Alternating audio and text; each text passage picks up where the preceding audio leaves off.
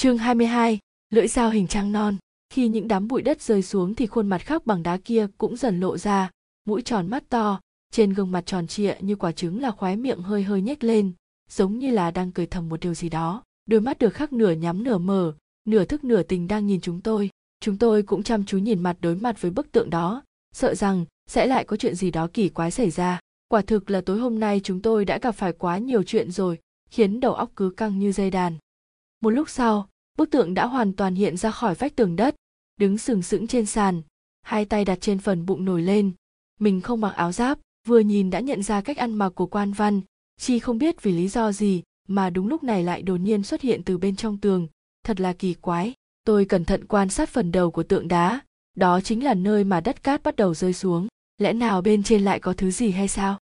Dưới ánh đèn, cả mảng đất cát trên đầu của tượng đá rơi xuống. Nếu chỉ là do đoạn đường này tầng đất không ổn định thì còn dễ giải thích.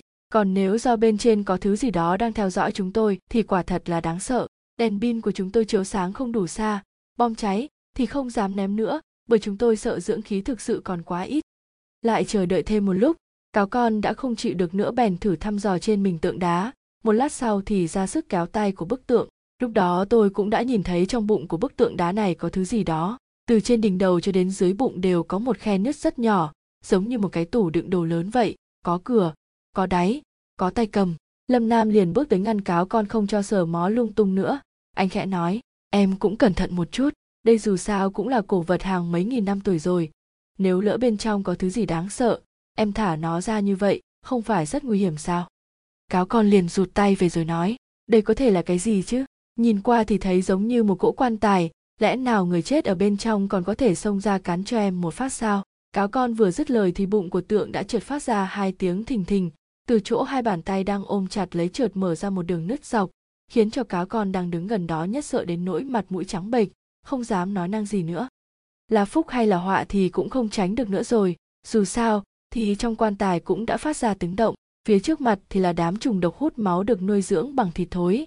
Bị kẹp giữa hai gọng kìm thế này, chi bằng chủ động ra tay thì hơn tôi và lâm nam gần như đồng thời nắm chặt lấy hai cánh tay của bức tượng đá kéo mạnh một cái liền thấy giống như đang mở hai cánh cửa tủ quần áo rất nặng vậy, làm xuất hiện thứ đồ đang được cất giấu ở bên trong.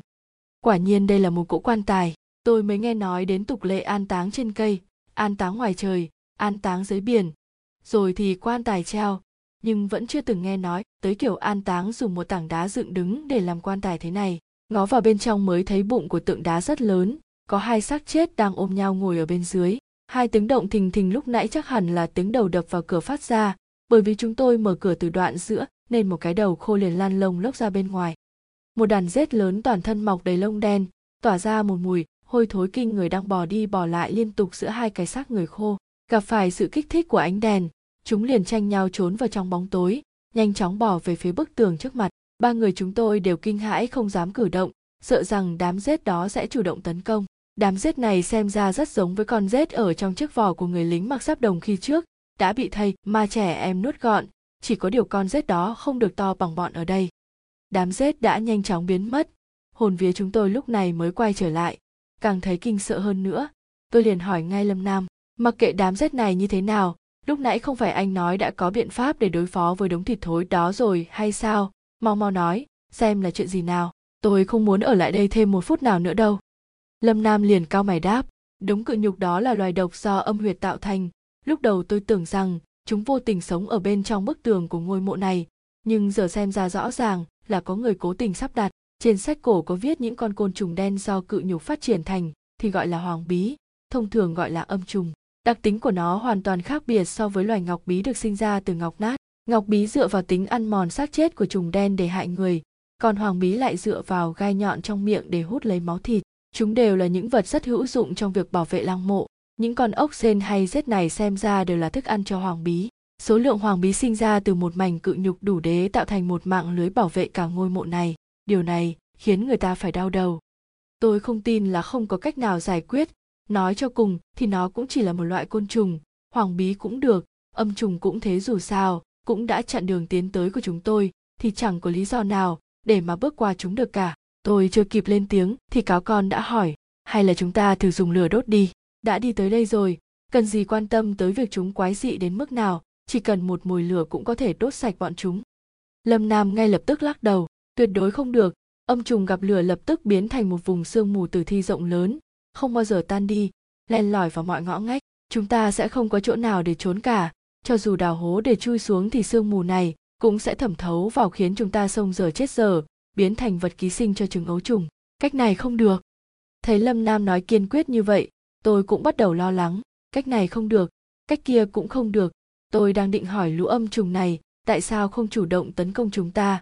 Xem ra càng không cần phải nghĩ nữa. Dùng chúng để bảo vệ long mộ, mục đích chính là để hại chết tất cả những kẻ to gan nào dám vào đây. Lẽ nào thực sự không có bất kỳ cách giải quyết nào hay sao? Lâm nam không trả lời câu hỏi của tôi, mà lại chăm chú quan sát hai cái xác khô đang ôm chặt lấy nhau ở trong quan tài tượng đá, vừa nhìn vừa nói, điều này cũng thật là kỳ lạ, làm sao mà bên ngoài lăng mộ lại có một cỗ quan tài thế này nhỉ? Bọn rết lông đen kia to béo là thế, chắc chắn không phải bộ dạng của những kẻ bị đói. Ồ, đúng rồi, thì ra hai cái xác này không phải có từ thời cổ đại. Tôi lại gần quan sát cẩn thận, lẽ nào lại như vậy? Quần áo trên người hai xác chết vẫn chưa bị mục nát. Lúc nãy, vì còn mải chú ý tới lũ rết nên không để ý thấy trên tay của một trong hai xác chết có lộ ra một chiếc dây đồng hồ đã mục nát đến độ sắp rơi rồi. Tôi bèn nhặt lên xem, quả nhiên là một chiếc đồng hồ, trên nắp toàn là bùn đất, đã hỏng hoàn toàn. Tuy không thể nhận ra chính xác là của thời nào, nhưng tuyệt đối không thể là đồ dùng trước thời dân quốc được. Lâm nam dùng chiếc móng vuốt bằng thép chậm chậm tách rời hai xác chết ra, thấy đó là hai người cao lớn, trên người không có đồ đạc gì, vậy mà có thể đi đến tận nơi này không biết bọn họ đã gặp phải bước đường cùng như thế nào, không còn cách nào thoát thân, cuối cùng đành chọn cách ôm lấy nhau mà cùng chết. Cáo con cũng xông tới xem cho thỏa mãn trí tò mò, kinh ngạc kêu lên, bọn họ có một nam một nữ, hai người xem, cái đầu chưa bị rụng ra kia đang ngả trên vai của người còn lại, trên ngón tay còn có một chiếc nhẫn nữa. Nói xong liền quay mặt đi chỗ khác, chắc không dám tiếp tục nhìn vào tình trạng xác chết của đôi nam nữ này nữa. Lâm nam cũng thấy trong lòng nặng trĩu từ trong hai bộ xương khô đó lấy ra một chiếc hộp bằng vàng, rồi ngồi bệt xuống đất mở ra xem. Tôi dùng đèn pin soi thật kỹ những dấu vết để lại trên phiến đá bên cạnh hai xác chết đó. Một lúc lâu sau thì nhận ra một bài thơ ngắn nhìn rất quen, dường như đã đọc được ở đâu đó, bất giác đọc lên thành tiếng. Tóc dài thì để cho chàng cắt, tóc ngắn thì nuôi cho chàng. Một ngày nào đó tóc dài, dày như sợi tơ, lại để cho ai cắt lại, nuôi cho ai? Nét chữ phía sau mờ quá nhìn không rõ nghĩ lại tình cảnh lúc đó tôi bất giác thấy đau nhói trong lòng, buồn bã tới mức chỉ muốn khóc, còn cáo con từ lúc nào đã bần thần hết cả người. Lâm nam ở bên cạnh lặng yên ngồi mân mê trước hộp vàng. Từ góc độ này, tôi nhìn lại thì thấy cáo con đã ngẩng đầu lên chăm chú quan sát anh ta. Đôi nam nữ này, người chết kẻ bị thương ở dưới lòng đất từ biết bao nhiêu năm về trước, vĩnh viễn không bao giờ có thể trở lên mặt đất được nữa. Cuối cùng trở thành một đôi uyên ương trộm mộ ôm mối tình cùng chết. Tôi nghĩ chắc hẳn lâm nam đã bị hai người bọn họ làm xúc động đến tận tâm can. Trong yên lặng, cuối cùng lâm nam cũng đã mở được chiếc hộp. Sau khi ngồi thần ra một hồi lâu mới ngẩng đầu lên cười một cách cay đắng. Đây đúng là ý trời. Hai vị tiền bối này đã chọn lúc này để từ trong tường đất hiện ra. Hai người thử đoán xem trong chiếc hộp vàng này là thứ gì. Chính là khắc tinh để đối phó với sương mù tử thi. Cảm xúc của tôi và có con vẫn chưa thể từ bi thương chuyển ngay sang vui mừng được. Bởi vậy chúng tôi không hỏi cụ thể lâm nam xem làm sao biết được nhiều như vậy. Suy nghĩ duy nhất trong đầu tôi hiện thời là lần này quả thật có thể thoát khỏi đại nạn đều là do kiếp trước đã tích đủ phúc đức. Tôi cũng khăng khăng yêu cầu lâm nam tốt nhất là đem hai xác chết kia đi hỏa táng, để bọn họ được an nghỉ trong lòng đất. Tuy nhiên, lâm nam lại không hề nghĩ như vậy. Cáo con, sương nhi, đừng nên quá đau lòng. Hai vị tiền bối đã yên rất nghìn thu rồi. Nhìn cảnh bọn họ ôm chặt lấy nhau như thế này, chúng ta cũng đừng nên tách rời họ ra nữa con người ta sau khi chết vào trong lòng đất là coi như hết chuyện, không nên làm kinh động. E rằng, hai vị mô kim hiệu úy này chính là những vị tiền bối đã để lại ngọc bội để khắc chế đám thây ma trẻ em trong người của người lính mặc áo giáp đồng đó. Tôi nghĩ lại thấy cũng đúng, người con gái đó thà chết chứ nhất định không chịu trốn đi tìm đường sống một mình. Tôi cũng đã nghĩ thông suốt, rồi bèn khuyên cáo con cùng tỉnh táo lại, phía trước còn muôn vàn nguy cơ rình rập, những tình huống không thể đoán trước còn rất nhiều chúng tôi tuyệt đối không thể vì tính dễ xúc động của phụ nữ mà làm hỏng đại sự được. Tôi tuy ngoài miệng thì khuyên nhủ cáo con, nhưng thực ra trong lòng cũng thấy bồi hồi không dứt. Bạn đang đọc truyện tại blog xú ngư. Theo cách của lâm nam, chúng tôi khe khẽ dùng thám âm chảo đẩy chiếc hộp vàng từng tí một vào bên dưới bức tường của ngôi mộ. Sau khi tìm được chỗ nấp ổn thỏa, lâm nam thấy chúng tôi đều đã chuẩn bị xong xuôi bèn ngắm thẳng vào bên trong cái hố lớn đó, không hề chần chừ vứt ngay vào trong đó, hai quả bom cháy, rồi lặng lẽ nấp mình xuống trong lòng hớn hở chờ đợi hai quả bom cháy sẽ quét sạch mọi thứ. Lâm nam đang nằm bò trên mặt đất chợt kêu lên hoảng hốt. Thôi xong rồi, chúng ta đã tính toán chưa kỹ. Chỉ lo đối phó với sương mù tử thi mà quên mất người đàn ông đã chết kia tại sao lại bị rơi đầu xuống. Nếu không phải là do ngoại lực tác động vào thì làm sao lại có thể rơi từ bên trong quan tài đá ra bên ngoài chứ? Đám thịt thối và vô số những con côn trùng đen đậu bên trên ở phía trong bức tường của ngôi mộ bị ngọn lửa nóng rực của quả bom cháy thiêu đốt, ngay lập tức phát ra từng đợt những tiếng kêu lách tách. Một làn khói đen từ trong đó bốc lên, nhưng lại chẳng hề bay ra bên ngoài, mà toàn bộ tập trung bên trên chiếc hộp vàng. Hình dạng của làn khói đó mỗi lúc một nhỏ hơn, cho đến khi quả bom cháy tắt thì cũng không thấy đâu nữa. Ba người chúng tôi chẳng ai vội tiến lên xem xét, tôi vẫn chưa hiểu hết những điều mà lâm nam vừa nói ngoại lực nào có thể chặt đứt đầu của người khác cơ chứ? Lâm nam đang đeo bình dưỡng khí, nên dùng tay ra hiệu cho chúng tôi chờ ở đây. Còn tự anh ta tiến lên tìm đường. Không đợi chúng tôi kịp phản ứng, anh ta đã dùng cả chân cả tay bò dần về phía trước. Tôi và cáo con im lặng chờ đợi trong bóng tôi, hết sức chú ý lắng nghe động tĩnh ở phía trước. Dưới ánh đèn phát ra từ chiếc mặt nạ, có thể nhận thấy gương mặt của cả hai chúng tôi đều vô cùng lo lắng. Một khoảng thời gian rất lâu đã trôi qua, lâu tới mức chúng tôi lo lắng không yên. Đột nhiên nghe thấy tiếng bức tường của ngôi mộ đổ sụp xuống, liền sau đó là tiếng gọi thất thanh của lâm nam. Hai người mau tới đây nhanh lên, thật đúng là cảm ơn trời đất. Tôi và cáo con vội vội vàng vàng chạy về phía trước, chỉ thấy trên bức tường to lớn quanh ngôi mộ xuất hiện một lỗ hổng rất lớn, mảnh thịt thối dính đầy lũ côn trùng đen đó đã bị đốt cháy thành một đống cạn màu đen, co rút vào trong khe hở của bức tường quanh mộ. Tôi và cáo con liền bò qua bức tường đó, ước lượng độ dày dễ có đến 2 mét thấy lâm nam đang nằm ngửa trên nền đất bên trong lỗ hổng đó. Thấy chúng tôi đã đến, lâm nam bèn nói một cách vô cùng mệt mỏi. Chúng ta phải vô cùng cảm ơn ba vị tiền bối này, không có sự hy sinh của bọn họ, thì không ai có thể bước chân vào trong ngôi mộ này. Mà cho dù có vào được rồi, thì cũng khó tránh khỏi cái chết. Hai người nhìn xem, cảnh tượng mới kỳ vĩ, hoa lệ làm sao. Nói xong liền ném ra một viên pháo sáng, ngay lập tức ánh sáng tràn ngập bên trong ngôi mộ.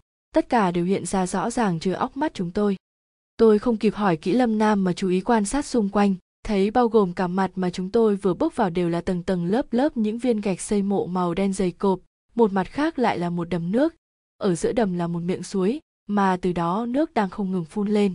Có thể nước suối này rất lạnh bởi trong lăng mộ không khí vô cùng lạnh lẽo, giống như trong một ngôi nhà bằng băng vậy. Ở chính giữa đầm nước là một bệ đặt quan tài bằng ngọc trắng đang nổi trên mặt nước, bên trên bày một cỗ quan tài hình vuông không thấy có cỗ quách mà là một khối liền màu đen thẫm. Lăng mộ này rất rộng rãi, đặc biệt là ở mặt hướng về phía đầm nước không biết vươn ra bao xa nữa. Trong lăng mộ chứa đầy các đồ thủ công băng đồng, ngọc bích, tượng đá, đồ đặc sát vàng, tất cả bày ra trước mắt chúng tôi, thể hiện rõ ràng vẻ sung túc giàu có. Lâm nam đã bình tĩnh trở lại, giải thích cho tôi và cáo con bằng giọng nói khàn khàn. Khi tôi vừa mới qua đây, thì vẫn còn đang nghĩ tới cái chết kỳ lạ của đôi uyên ương trộm mộ kia đầu của người đàn ông tại sao lại bị chặt đứt? Có phải cần phải đề phòng bẫy ngầm nào hay không? Mảnh cự nhục mọc ở bên trong bức tường của ngôi mộ đó không thể là vòng bảo vệ cuối cùng được. Tôi nghĩ khi cự nhục mới được đặt xuống đây, thì thể tích chắc hẳn rất nhỏ. Đã bao nhiêu năm qua rồi, số người làm thức ăn nuôi ấu trùng chắc hẳn ngày càng nhiều.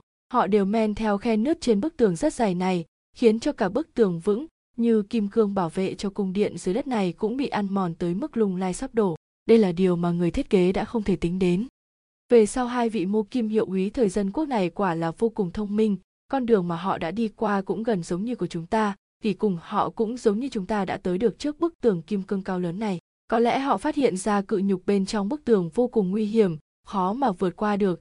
Bởi vậy họ đã đào một cái lỗ bên dưới chân bức tường, hy vọng có thể trực tiếp đào thẳng vào bên trong long mộ, áp dụng phương pháp trộm mộ từ dưới lên trên. Tuy vậy, họ đã gặp phải cái này, hai người qua đây xem đây chính là lớp màng bảo vệ cuối cùng của lăng mộ này. Nói xong, lâm nam liền chỉ vào mặt đất phía sau lưng mình. Trên đó có hai lưỡi dao vừa cong, vừa mỏng hình trang lưỡi liềm, ước chừng dài khoảng hơn một thước, đang nằm song song cạnh nhau trên nền gạch. Lưỡi dao phản chiếu lại ánh đèn, có vẻ mỏng gần như là trong suốt vậy. Lưỡi dao được đặt dưới lòng đất suốt mấy nghìn năm rồi, vậy mà vẫn lấp loáng tỏa ra ánh sáng xanh lạnh lẽo, chắc hẳn là vô cùng sắc bén. Bên trong cán dao rỗng chứa đầy chất lỏng màu xanh hổ phách trong đó là rất nhiều những con nòng nọc màu trắng bạc đang nằm bất động nổi vật vờ, mang đầy vẻ quái đản. Tôi lo lắng suy nghĩ một hồi, xem ra đã nắm được phần lớn cấu tạo lăng mộ của nhà tần.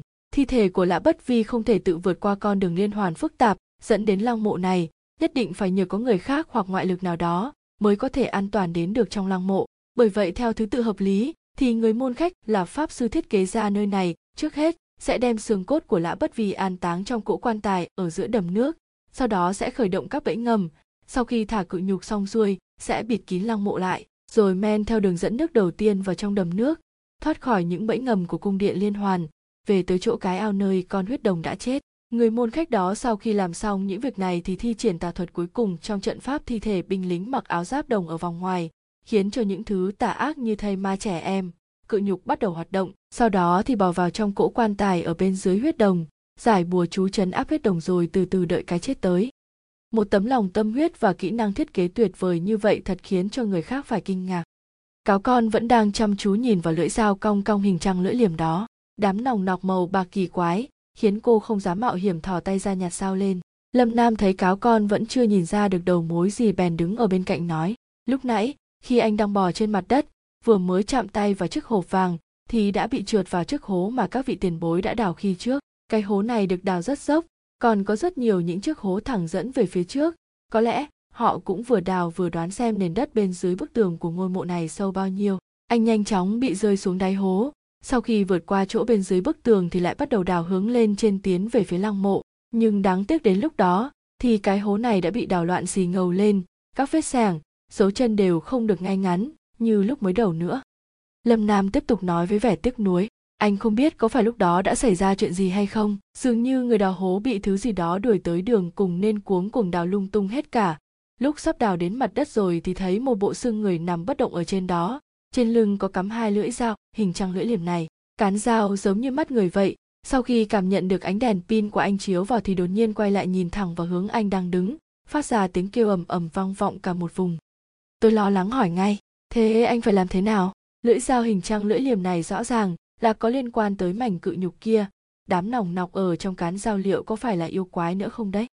Lâm nam bèn cố nặn ra một nụ cười đáp, nếu quả thật đám nòng nọc đó đúng là yêu quái, thì còn dễ đối phó dù sao thì mảnh thịt thối kia cũng đã khô lại rồi. Trong tay tôi vẫn còn cầm chiếc hộp vàng có thể đối phó với hoàng bí hay sương mù tử thi, nhưng chúng lại chính là hai con dao yêu quái. Lúc đó, tôi còn chưa biết cái hố này đã rất gần với mặt đất rồi, vừa đối diện với chúng được chưa đầy hai giây lưỡi dao ngay lập tức bay vèo vèo tới nhắm thẳng vào tôi. Cáo con lập tức lùi lại mấy bước khỏi hai con dao đó. Tôi cũng nghe xong mà thấy kinh hãi. Tuy rằng đã biết chắc lâm nam tránh được đòn tấn công đó, nhưng tôi vẫn thấy toát mồ hôi lo lắng cho anh ta. Một tay tôi đang cầm chiếc hộp vàng, còn tay kia là cái sàng đào đất, bị kẹt cứng trong hố. Muốn quay đầu lại, để bỏ chạy cũng khó. Hai lưỡi dao kèm theo tiếng động ầm ầm chỉ còn cách tôi chưa đến một mét. Đúng vào thời khắc quan trọng giữa sự sống và cái chết đó thì tôi đột nhiên nhớ ra người đào cái hố này đã có thể tránh được lưỡi dao yêu quái này ở khoảng cách xa như vậy. Chứng tỏ chắc chắn anh ta đã có cách. Tôi liền vội vòng một tay chống sàng, nhanh chóng lùi lại chỗ ngã rẽ xiên xiên sẹo sẹo trong cái hố đó. Quả nhiên hai lưỡi dao đó liền bay vèo qua sát sạt người tôi. Lâm nam xoa xoa hai bàn tay vào nhau, trong lòng vẫn còn đầy cảm giác sợ hãi. Lúc đó tôi không dám chần chừ thêm nữa. Thấy hai lưỡi dao này, chắc hẳn đã bị phù phép rồi chỉ có điều chúng chỉ có thể bay thẳng qua, chứ không thể quay vòng lại được. Tranh thủ thời cơ lưỡi dao bị cắm vào trong đất, tôi vội vàng dùng xẻng đào lấy đào để. Cũng giống như vị tiền bối kia, tôi phải đào xiên xạo ngoằn ngoèo đi, chứ không dám đào theo đường thẳng. Tổng cộng còn tránh được hai lần lưỡi dao từ phía sau phóng tới. Lúc đó mới đào lên được đến mặt đất. Nói ra, thì cũng thật kỳ quái. Tôi vừa mới đào lên khỏi mặt đất thì hai lưỡi dao đó cũng từ trong hố bay ra, sau đó rơi thẳng xuống cắm vào nền gạch trên mặt đất, không thấy động đậy nữa tôi đợi thêm một lát, nghĩ một lúc lâu mới hiểu được là chuyện gì, lúc này mới gọi hai người tới đó. Nghe nói hai lưỡi dao hình trăng lưỡi liềm này đã không còn yêu tính nữa, tôi và cáo con mới dám lại gần xem xét đánh giá. Tuyệt đê ô không thể để hai lưỡi dao này tranh thủ lúc chúng tôi đang bận việc thăng quan phát tài, mà quay trở lại chọc cho chúng tôi vài lỗ thủng sau lưng được. Như vậy thì quả thật là đã chết oan uổng vì không chịu đề phòng rồi. Lâm nam lại không thèm để ý tới hai lưỡi dao này nữa mà quay đầu lại bắt đầu quan sát cỗ quan tài bằng ngọc ở giữa đầm nước, rồi hững hờ nói, không cần để ý tới hai con dao đó nữa, tôi đã biết chúng không còn yêu tính gì nữa rồi. Theo sự tính toán của tôi, hai con dao đó chính là pháp bảo cuối cùng của vị lã đại thừa tướng này. Thật là kỳ lạ, cái bệ đặt quan tài bằng ngọc này cộng với cả cỗ quan tài đen bên trên nặng như vậy, tại sao lại có thể nổi trên mặt nước được nhỉ? Nếu không xuống nước thì tôi khó lòng mà tìm hiểu rõ ràng được nhìn vào đám nòng nọc màu bạc đang nằm án binh bất động bên trong cán dao tôi nhớ lại lâm nam đã từng nói bên trong cái hố đào này còn có một xác chết của một người trộm mộ. Xem ra hai con dao yêu quái này tổng cộng đã hại chết ba mạng người. Trong số đó thì một người chết vì bị thương quá nặng còn một người vì tình mà chết theo. Sự hy sinh này của họ vô tình đã cứu được tính mạng của ba người chúng tôi. Chương 23, sát khí ngút trời. Lâm nam ngắm nghía cỗ quan tài màu đen kia một hồi lâu thấy chúng tôi vẫn còn đang ngần người ra nhìn hai lưỡi dao hình bán nguyệt, thì không chịu nổi nữa bèn lên tiếng. Đám nòng nọc hoàng bí màu bạc trong cán dao đó, tôi đã xem xét kỹ rồi. Thật ra về mặt nguyên lý cũng giống với những đồng nam đồng nữ bị rót thủy ngân vào ngư ỏi ở, trong quan tài của vị pháp sư, đều là những chiếc đầu yêu quái nhỏ xíu, dùng xác chết làm thức ăn đế nuôi dưỡng chúng. Nơi thực hiện tà thuật chắc chắn là ở cán dao, không chế không cho lũ đầu yêu quái đó lớn lên, chỉ có thể đánh hơi đuổi theo ngư ỏi sống bơi lội bên dưới lòng đất để bảo vệ. Vừa nãy sau khi hai lưỡi ỏi dao này bay từ trong hố ra thì luồng khí lạnh buốt trên mặt đầm trong nháy mắt đã làm chất dịch trong cán dao đông cứng lại. Lũ đầu yêu quái cũng bị đóng băng ở bên trong tạm thời, không thể làm loạn được nữa. Bởi vậy tôi mới nói không cần để ý đến chúng nữa. Thà rằng mau mau tới, giúp tôi nghĩ cách xử lý cỗ quan tài màu đen này. Tôi cảm thấy ở đây càng ngày càng lạnh hơn. Hai người thử nói xem chỗ tận cùng của lòng đất này liệu có phải là nơi huyết đồng xuất hiện lại còn cả cỗ quan tài đang nổi này có phải cũng có vấn đề rồi không? Có phải do chuyển lên mặt đất nên khiến lũ móng vuốt âm có những hoạt động bất thường hay không? Cáo con lắc đầu đáp, điều này thì em không biết. Những hoạt động bất thường của lũ móng vuốt âm hai ngày gần đây mới xuất hiện. Về lĩnh vực này thì anh là chuyên gia, sao lại còn hỏi em? Em vẫn còn đang nghĩ về hai lưỡi dao này, hay là để em lấy mang đi? Nhìn màu sắc kiểu dáng của nó cố xưa vậy chán hẳn cũng có giá trị liên thành đấy. Vào giờ khắc sinh tử này mà cáo con vẫn còn nghĩ đến chuyện nhặt hai lưỡi dao yêu quái đáng tiền kia mang đi. Tôi nghiêm nghị nhắc nhở, đừng để tiền tài làm mơ mắt. Nếu lỡ hai lưỡi dao này ở trong ba lô của em đột nhiên lặng lẽ đâm thẳng vào sau lưng thì biết làm thế nào? Cáo con nghĩ ngợi một hồi thấy cũng đúng bèn nhặt hai lưỡi dao yêu quái lên, dùng hết sức ném mạnh xuống đầm nước. Để tránh chúng làm hại người, chi bằng để chúng cả đời ngâm mình trong đáy nước lạnh đi, chẳng ai cần nữa. Sao mà em cũng thấy ở đây ngày càng lạnh hơn vậy? Chị sương, chị có thấy như vậy không? Tôi kinh ngạc nhìn cáo con khi nói chuyện, làn hơi ấm thở ra đã biến thành một màn xương trắng lạnh buốt. Lúc chúng tôi mới vào đây đâu có lạnh đến như vậy. Lâm nam tiên đến sát bên bờ đầm, thò tay xuông thử nhiệt độ của nước, cũng thấy băn khoăn không hiểu, đến nước suối cũng sắp đóng băng rồi, rốt cuộc là có vấn đề ở đâu nhỉ? Xem ra, chúng ta phải tăng tốc lên, nếu mặt nước mà đóng băng là phiền phức to đấy. Nước suối lúc này đã biến thành một đầm nước lạnh buốt, bệ đỡ quan tài bằng ngọc trắng ở giữa đầm nước đang hơi hơi lay động xem ra không phải do bên dưới có giá đỡ mà là bên trên có dây treo. Chúng tôi không ai bảo ai mà cùng ngẩng đầu nhìn lên phía trên, thấy phần nóc mộ cũng bị những lớp gạch dày cộp bịt kín lại. Bên trên còn khảm rất nhiều những viên đá quý, đang lấp lánh phản chiếu dưới ánh sáng yếu ớt tỏa ra từ mấy ngọn đèn của chúng tôi. Tôi cẩn thận quan sát một hồi thì nhận ra vô số những viên đá quý này kỳ thực đều mang hình dáng của động vật. Những đường viền bên ngoài nhìn đơn giản mà lại mang nhiều ý nghĩa chúng bao gồm bốn loại hình dạng của các con vật là rồng, nhện, gấu và hươu được sắp xếp lần lượt ở các hướng đông nam tây bắc. Lâm nam suy nghĩ một lát rồi lên tiếng bốn con vật này không đúng. Chúng ta đều biết rằng đông cung thanh long, bắc cung huyền vũ, tây cung bạch hổ, nam cung chu tước mới là tứ tượng ở bốn phương đông nam tây bắc đúng theo tiêu chuẩn. Sao ở đây lại làm ra lung tung lộn xộn thế này? Tôi chợt nhớ rằng trong phần chu nhân, trương khảo công ký, sách chủ lễ có viết, xe hình vuông là tượng trưng cho đất lọng tre hình tròn, là tượng trưng cho trời, ba chục nan hoa, là tượng trưng cho nhật nguyệt 28 nan lọng, là tượng trưng cho tinh tú, cờ hình rồng chín móc treo, là tượng trưng cho lửa lớn, cờ hình chim bảy móc treo, là tượng trưng cho lửa nhỏ, cờ hình gấu sáu móc treo, là tượng trưng cho trinh phạt, cờ quy xà bốn móc treo, là tượng trưng cho doanh trại. Điều này cũng có nghĩa là từ thời nhà chu, thậm chí là thời tiên tần, thì tứ tượng không phải hoàn toàn cố định, là thanh long, bạch hổ chu tước, huyền vũ. Nhìn kỹ hơn một chút nữa, thì thấy miệng của con rồng khảm bằng đá quý đang hơi hé mở, giống như là đang hạ thấp giọng ngâm nga. Chỗ đầu rồng còn có một người đang quỳ xuống, mặt hướng về phía nam, lưng quay về phía bắc, hai tay buông thõng, đang nhìn thẳng về phía bệ đỡ quan tài bằng ngọc trắng ở giữa đầm nước lạnh giá. Có lẽ là do cái nhìn của con gái thường khá là kỹ càng, nên cáo con cũng là người tán đồng với cách nhìn của tôi trước tiên. Lúc này lại phải quay trở lại với những ghi chép của người môn khách nọ thừa tướng lã bất vì được an táng ở sát huyệt trong ngoại long ngâm, đem tới cho vương triều nhà tần bá khí ngút trời. Những cách bố trí trên nóc mộ này rõ ràng cũng nhằm mục đích giúp cho người nằm trong mộ có thể hấp thu được một cách tốt nhất loại sát khí này. Vậy nói theo một cách khác, thì chu vương chắc chắn được an táng ở chính huyệt trong phong thủy. Từ xưa tới nay trong phong thủy, chính và tà vốn dựa vào nhau để sinh tồn, cái đầm lạnh lẽo đầy sát khí này chắc chắn cũng sẽ đối ứng có một nguồn nước suối nóng để giữ vững khí vương đạo trong phong thủy. Vương triều nhà tần giờ đã là dĩ vãng, cách bố trí phong thủy này đã hoàn thành nhiệm vụ lịch sử của mình, giờ không còn ý nghĩa gì nữa, lẽ nào muốn để cho tất cả câu đố này đều nằm đóng băng dưới lòng đất? Mà sao không sớm, không muộn, lại đóng băng đúng lúc chúng tôi vừa mới vào thế này? Lâm nam lắng nghe tôi và cáo con thay nhau phân tích, lặng im không nói năng gì, lại lấy ra một sợi dây thừng, ước lượng khoảng cách cho đến phần chính giữa của đầm nước có vẻ như anh ta muốn nhảy lên phần bệ đặt quan tài. Sang mở quan tài tìm ngọc, tôi lo lắng hỏi. Lâm nam, anh không thể nghĩ cách phá vòng vây trước rồi hãng sang xem xét cỗ quan tài đen kia được hay sao? Lâm nam cố chấp không thèm nghe lời của tôi và cáo con, vẫn ném dây thừng một cách chuẩn xác chồng đúng vào phần bệ đặt quan tài bằng ngọc trắng, rồi ra sức kéo dây thừng, sau đó thất vọng lên tiếng. Làm sao mà lại giống như nam châm đẩy nhau thế này? Không có chút lực nào cả, trừ phi bên dưới có vẫn thạch hoặc vẫn thiết nd đá có chứa sắt từ trên trời rơi xuống đang tác động vào trăng. Trong lăng mộ ngày càng lạnh hơn, nước trong đầm đã ngừng không lay động nữa, trên bề mặt đã đông cứng thành một lớp màng mỏng, xem ra việc bị đóng băng chỉ còn là vấn đề sớm hay muộn mà thôi. Trên bề mặt bệ đặt quan tài bằng ngọc trắng và cỗ quan tài màu đen cũng đều có một lớp xương trắng ngưng động lại. Dưới ánh đèn, nhìn như một lớp lông mịn vậy.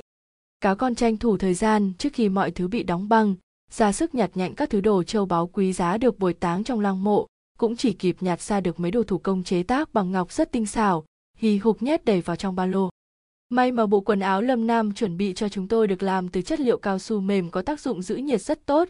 Như vậy, chúng tôi mới không bị đóng băng dính chặt vào mặt đất như những đồ bằng ngọc kia. Một lúc sau, mặt đầm đã đóng băng rắn đanh lại.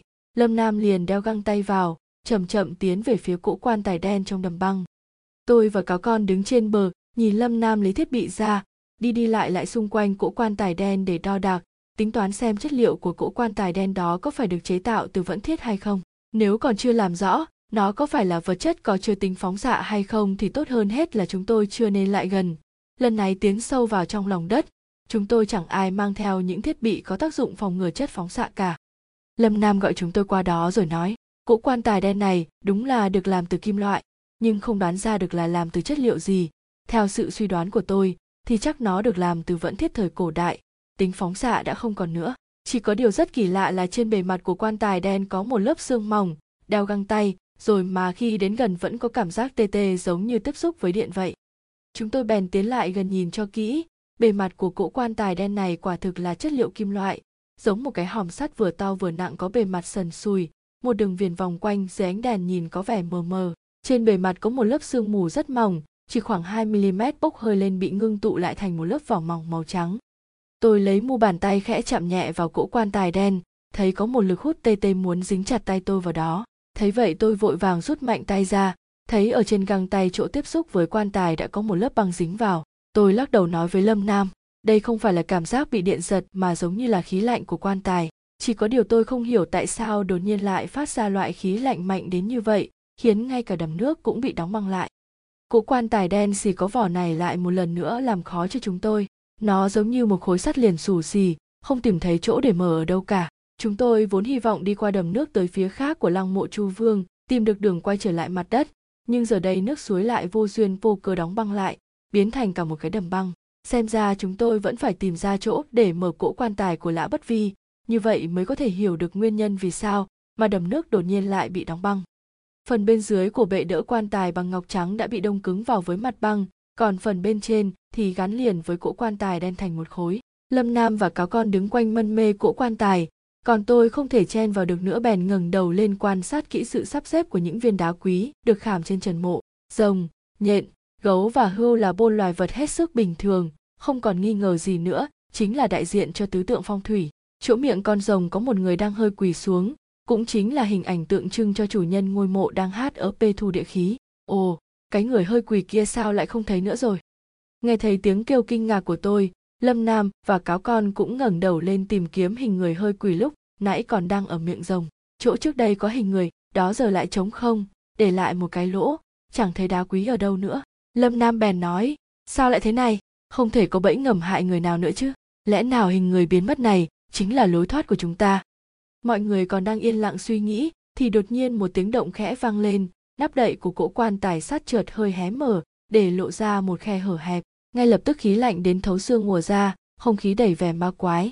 Chúng tôi liền lùi về phía sau mấy bước, sợ rằng trong quan tài lại có một cái xác sống nghìn năm chưa thối giữa bỏ ra. Dựa vào những kinh nghiệm trước đây, chúng tôi đã đến được cung điện dưới đất cuối cùng của lăng mộ nhà tần. Tuy lâm nam đã nhấn mạnh mấy lần rằng ở đây không còn bẫy ngầm gì nữa nhưng dù sao lăng mộ này cũng chẳng phải do anh ta xây nên, thà cẩn thận một chút vẫn hơn. Đôi mắt lâm nam chợt sáng rực lên. Tôi biết rồi, hai người thử xem có phải thế này không nhé. Hai lưỡi dao yêu quái hình trăng lưỡi liềm kia từ trong đường ngầm bay ra, vừa hay lại cắm đúng vào phần nóc mộ, làm chấn động trận pháp được bố trí trên đó, khiến sát khí của cả huyệt mộ bị đảo loạn. Bá khí không có chỗ thoát ra liền tập trung lại thành âm khí lạnh lẽo, làm đóng băng cả đầm nước. Còn hình người đã biến mất kia theo tôi thấy chính là sát khí thành hình đã bay lên trên mặt đất rồi. Những điều mà lâm nam nói quá ư là huyền hoặc, tôi thấy khó có thể tin được. Sát khí làm sao có thể ngưng tụ thành hình được? Nếu quả thật nó đã bay lên trên mặt đất thì chắc chắn không phải dẫn theo một đám người đến bắt chúng tôi hay sao? Làm gì có chuyện đen đủi như vậy được? Cáo con đã hoàn toàn tin vào những lời lâm nam nói. Thấy tôi vẫn còn lắc đầu tỏ vẻ nghi ngờ bèn vội vàng thuyết phục. Thật đấy, anh lâm nam đã từng gặp phải chuyện khí biến thành hình có điều lần đó anh ấy nói gặp phải tử khí ở trong một ngôi mộ thời nhà đường. Chủ nhân của ngôi mộ đó mới lâm vào tình trạng chết giả thì đã bị đem chôn. Không lâu sau thì sống lại, ra sức tìm cách thoát ra khỏi cỗ quan tài bị bịt kín không có một khe hở. Trên nắp đậy quan tài vẫn còn để lại rất nhiều những vết móng tay cào câu. Cuối cùng người đó đành chấp nhận bị chôn sông mà chết. Khí nóng thở ra bị trộn lẫn với mùi tử khí thối giữa, lại gặp phải đúng một huyệt mộ ở nơi đất dưỡng thi. Lâm nam vừa mở nắp quan tài thì thấy một đám khí có hình người từ trong bay ra, mùi hôi thối không bút nào tả xếp bay lên không trung. Một lúc lâu sau mới chịu tan đi. Chị đến mà xem, vết sẹo trên cổ tay anh ấy chính là dấu vết để lại sau khi khẽ chạm vào đám tử khí thành hình đó đây. Tôi nhìn cáo con đang nhiệt tình giúp lâm nam tháo găng tay ra. Trên cổ tay có một vết hình tròn màu xanh nhạt, to bằng cỡ đồng xu, giống như là đang nổi lên trên bề mặt da vậy. Lúc ẩn lúc hiện, lâm nam có vẻ hơi xấu hổ rụt tay về nói, cáo con cứ hay lo lắng thôi tôi đã nói là không sao rồi. Cô ấy vẫn cứ ghi nhớ ở trong lòng. Cứ bắt tôi chạy chữa hết thầy này đến thuốc khác. Chỉ có điều địa khí ở nơi này được chôn cất đã lâu ngày rồi. Do tình cờ may mắn mà quả thực có thể thành hình. Điều này là thật đó. Cáo con có lẽ cảm thấy mình trong lúc xúc động đã có vẻ quá thân mật với lâm nam. Ngượng ngập nhìn lâm nam rút tay về. Tuy vậy, ánh mắt lại không có vẻ gì là xấu hổ. Ngược lại còn sáng long lanh nhìn thẳng vào tôi. Nhìn vào ánh mắt sáng rực đó của cáo con tôi đột nhiên cảm thấy hơi ngại ngùng. Hai người bọn họ đã nói chắc như đinh đóng cột như vậy, lẽ nào hình người biến mất kia quả thật chính là do sát khí trong lăng mộ tụ lại thành hình, bay thẳng lên trên mặt đất rồi. Lăng mộ vốn được vây kín bởi bức tường kim cương và cung điện liên hoàn kia một, khi có lỗ thủng, thêm vào đó, lại có sát khí thành hình trốn thoát nữa. Sự cân bằng trong lăng mộ đã bị đảo lộn hoàn toàn. Cỗ quan tài đen cũng chịu ảnh hưởng rất nhiều, mất đi lực chống đỡ, nên mới bị nứt ra như thế đã không thể suy nghĩ kỹ tất cả những nguyên nhân hậu quả này thì thôi coi như bỏ đi. Không cần phải để ý nhiều như vậy nữa. Ba người chúng tôi đồng tâm hiệp lực men theo khe nứt của cỗ quan tài đen, cố gắng hết sức để bậy cái nắp ra. Lâm nam nói quả không sai, đích thực là không còn bẫy ngầm hại người nào nữa. Cả một khối vẫn thiết lớn như vậy từ trên trời rơi xuống thật là hiếm gặp chúng tôi thấy ở giữa khối vẫn thiết đó là một một cái hố hình người dạng y khí lạnh tỏa ra đến gây người, xương cốt của chủ nhân ngôi mộ đã bị đóng băng dính liền vói kim loại thành một khối về cơ bản không thể nhìn ra được là thi thể của người nào nếu không phải nhờ có những ghi chép của vị pháp sư ở bên ngoài kia thì chẳng ai có thể biết được đây chính là diện mạo của thừa tướng lã bất vi cũng chẳng biết khối vẫn thiết đen ngòm được tạo ra từ nguyên tố gì ngay cả bên trong quan tài cũng có lớp vỏ do xương mù hóa thành dày khoảng 2 đến 3 mm, vô cùng lạnh, không thể nào chạm vào được. Bây giờ tôi mới nhớ ra lần này, Lâm Nam mở quan tài mà lại quên không thắp một ngọn nến trong lăng mộ. Tuy nhiên, thấy bộ dạng anh ta mê tín như vậy, tôi không nói nữa thì tốt hơn. Cáo con là người đầu tiên bị thất vọng, bên trong quan tài của lã bất vi chỉ là từng cuộn từng cuộn sách bằng lụa, không hề nhìn thấy bất kỳ dấu vết nào của những đồ quý giá, mà ngay cả những cuộn sách này cũng bị đóng băng thành một khối, khó lòng có thể mở ra xem nội dung bên trong là gì. Không còn cách nào khác cáo con đành phải lấy sảng đào xuống dưới miệng không ngừng lầu bầu. Tốn biết bao nhiêu công sức như vậy lại chỉ có thể mang lên mặt đất bộ lã thị xuân thu đáng chết này. Mình mà không bị tức chết thì cũng bị người khác cười cho thối mũi. Trong lăng mộ đã lạnh tới mức không thể nào chịu nổi, chúng tôi cũng không thể kiên trì lâu hơn được nữa. Cáo con hì hục đào lên được một nửa quyển sách thì không thể nào đào thêm nữa. Bên dưới vừa chạm vào một cái đã vỡ vụn. Tôi thấy vậy thì hết sức đau lòng. Đó là di sản văn hóa từ mấy nghìn năm trước. Lã bất vi đã chọn bộ sách này để làm vật bồi táng trong quan tài của mình, chứ không giống với những người khác để toàn châu báu ngọc ngà trong quan tài. Từ đó có thể thấy được nội dung của bộ sách này không phải là tầm thường nên tôi bèn vội vàng ngăn cáo còn lại, không đào được thì thôi, đừng đào nữa, hãy để lại cho người khác một ít. Em không nhìn xem ba lô của mình đã sắp đầy rồi, lẽ nào em không cần những châu báu trong mộ chu vương nữa hay sao? Tôi vừa nói dứt lời thì chợt nghe phía thấy sau lưng, ở chỗ bức tường dày gần 2 mét, mà chúng tôi tiến vào đang đổ sụp xuống sau một tiếng nổ kinh thiên động địa. Từng đống gạch rơi xuống, bịt kín lối vào của chúng tôi. Lâm nam không tránh khỏi sững sờ, vội vàng lao tới nhảy xuống đường hầm mà anh ta đã đào rất nhanh sau đó lại bò lên.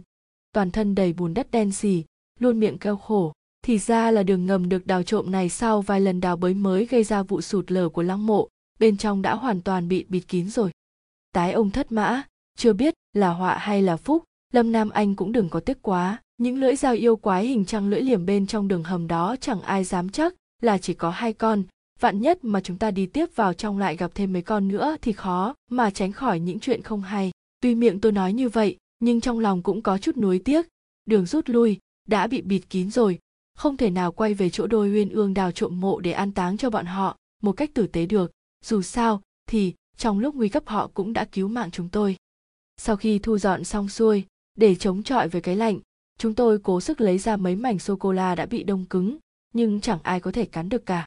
Do lâm nam kiên trì thuyết phục, chúng tôi thất vọng đậy nắp quan tài lại rồi dành một phút mặc niệm cho thừa tướng lã bất vi sau đó mói tiếp tục dò dẫm đi trong bóng tối phía sau đầm băng chúng tôi nhìn đồng hồ từ lúc đêm rằm bắt đầu đi xuống lăng mộ đến bây giờ đã qua 16 tiếng đồng hồ, trên mặt đất cũng đã là hơn 4 giờ chiều rồi. Có thể do chúng tôi đã gặp phải quá nhiều những chuyện đáng sợ, nên người nào người nấy đều tỉnh như sáo, không hề thấy buồn ngủ gì cả. Chưa đi được bao xa, thì thấy mặt nước đóng băng bên dưới đã bắt đầu tan chảy.